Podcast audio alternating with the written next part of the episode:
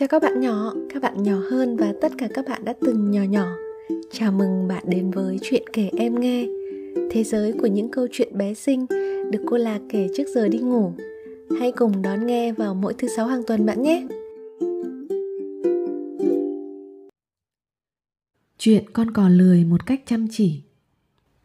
Xin chào bạn, người đang nghe câu chuyện này. Bạn tự thấy mình là một kẻ lười biếng hay chăm chỉ? Cứ từ từ suy nghĩ nhé. Còn nếu bạn giống tôi, thì bạn hẳn là rất lười rồi. Và cũng chẳng có vấn đề gì khi chúng ta lười cả. Nhưng lại là vấn đề cực lớn khi bạn là một con cò. Vì một con cò thì không thể lười. Đó là mẹ tôi nói vậy. Tại sao lại như vậy? Tôi cự lại. Bởi vì Lười thì không có gì để bỏ vào miệng con đâu. Mẹ tôi trả lời. Và cùng với câu trả lời đó Khi tôi nhìn ra bên ngoài Thì hàng đàn, hàng đàn cò trắng đang bay đi kiếm mồi ảo ạt ngoài kia.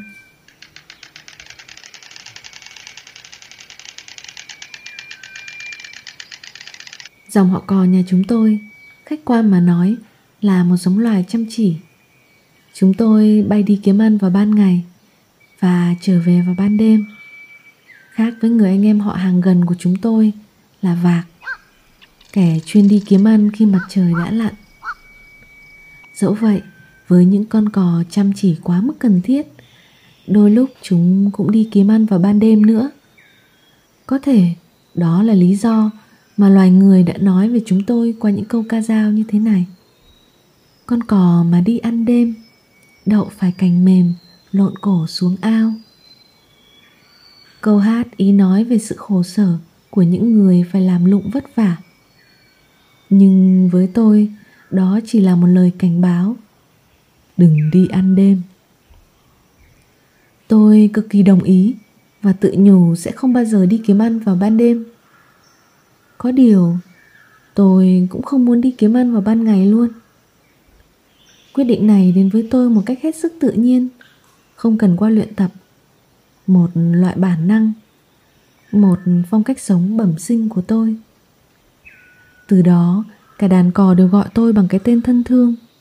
Cò lười. Thật ra thì, lười cũng không phải vấn đề gì to tát lắm. Ngoại trừ việc đói và khát.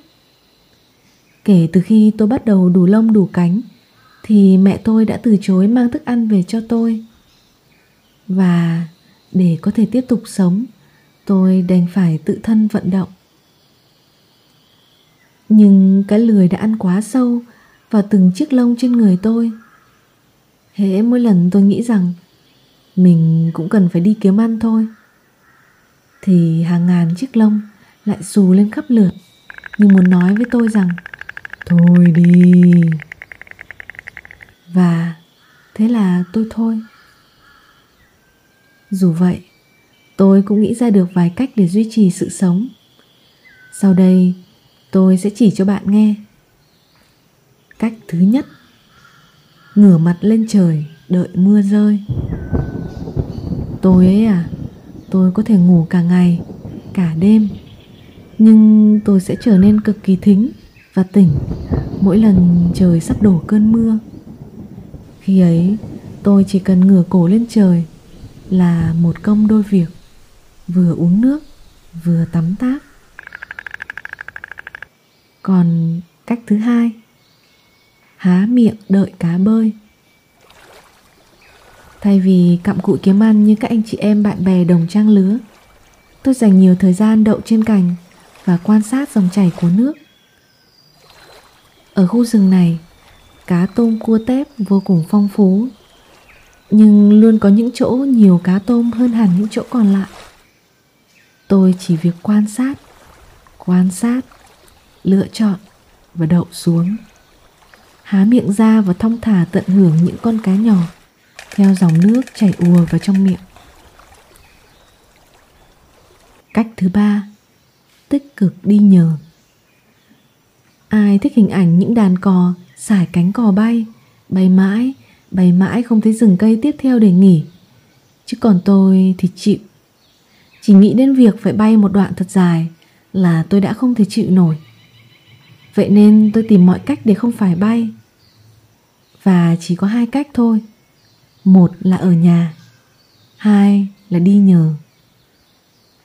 Đoán xem, ai hay cho tôi đi nhờ nhất nào? Đó là những con cá sấu. Với ai đó, đây có thể là một bộ môn mạo hiểm. Nhưng với tôi và cá sấu, Đó là một mối quan hệ bạn bè khăng khít. Cá sấu cho tôi đi nhờ. Tôi chỉ cho cá sấu những nơi dễ kiếm mồi. Thậm chí chúng tôi có thể cùng nhau chia sẻ một bữa ăn no Mà không cần phải tranh giành. Bạn có thể hỏi, Vậy nếu cần đi xa hơn, Tôi sẽ làm thế nào? Câu trả lời rất đơn giản thôi.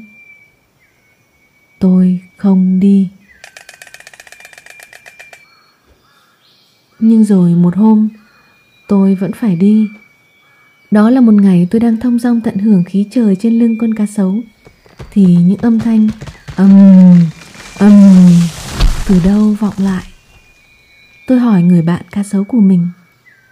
Có chuyện gì vậy ông?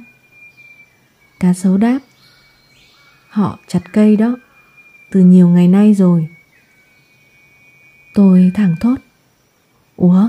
Để làm gì vậy? Cá sấu nói. Tôi cũng chẳng biết. Chỉ biết là nó khiến cho chuyện kiếm ăn khó hẳn đi. Thậm chí, tìm một chỗ có bóng mát và yên tĩnh để nằm nghỉ ngơi cũng khó nữa. Tôi trở về nhà và suy nghĩ lung lắm Những con người đó Họ đang làm gì? Muốn gì ở nơi đây? Bình thường, Tôi vốn không bận tâm đến việc của người khác. Nhưng lần này, Có vẻ những gì họ đang làm Sẽ động đến miếng ăn, ngụm nước Của tất thảy bạn bè, Họ hàng tôi. Mà quan trọng hơn, Nó ảnh hưởng nặng nề tới lối sống lười nho nhã của tôi. Tôi có một linh cảm rõ ràng rằng Nếu họ cứ tiếp tục chăm chỉ chặt phá như vậy thì thôi tôi hết đường lười Thế là tôi bắt đầu lên kế hoạch bảo tồn sự lười của mình. Trước tiên, tôi gọi hết thảy dòng họ nhà cò lại, phân tích tình hình, kêu gọi mọi người phát động một kế hoạch mà tôi gọi đó là kế hoạch giải cứu rừng ngập mặn. Trong đó, một nhóm cò trinh thám được phân công bay vào làng, bay về phía đường lớn để tìm hiểu tung tích, hành động của những kẻ phá rừng kia. Vài nhóm cò loan tin khác sẽ đi loan báo cho những người hàng xóm, vạc, bồ nông, điên điển, khỉ, cá sấu, tất thảy những cư dân của xứ ngập mặn để cùng nhau phối hợp hành động một nhóm khác tôi gọi đó là nhóm cỏ diễn viên, bao gồm những gương mặt tài năng nhất, nhanh nhẹn nhất, giỏi diễn xuất nhất để cùng tôi chuẩn bị cho một buổi diễn lớn nhất từ trước tới giờ. Mỗi nhóm một việc, chia nhau ra để làm. Còn tôi tôi ngồi yên nắng trong tổ của mình. Một góc tổ có tầm nhìn đẹp nhất trong khu rừng ngập mặn này. Nơi tôi có thể chứng kiến toàn bộ màn biểu diễn sắp bắt đầu.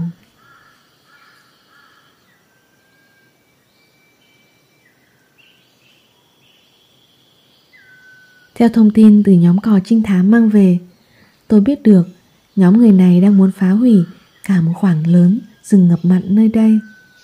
Họ sẽ chặt cây, tất cả những chiếc cây quý giá của chúng tôi, từ cây đước, cây đưng, cây cóc, cây cui. Họ sẽ đào sới để tìm bắt nhiều loài xâm đất, cua cái. Họ quay những vùng nước lại để nuôi tôm cá cho riêng họ. Bằng cách đó, toàn bộ chúng tôi sẽ bị gạt ra bên ngoài, buộc phải đi tìm những vùng đất mới cách sinh tồn mới.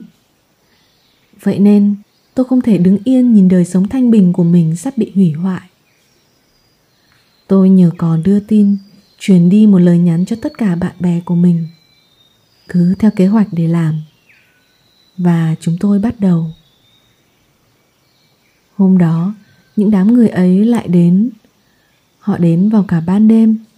Có vẻ như họ cần đẩy nhanh tiến độ của mình. Ngay giây phút, họ đến gần những cái cây và dơ cao chiếc máy cưa của mình lên. Thì một âm thanh u từ những tán cây vọng xuống.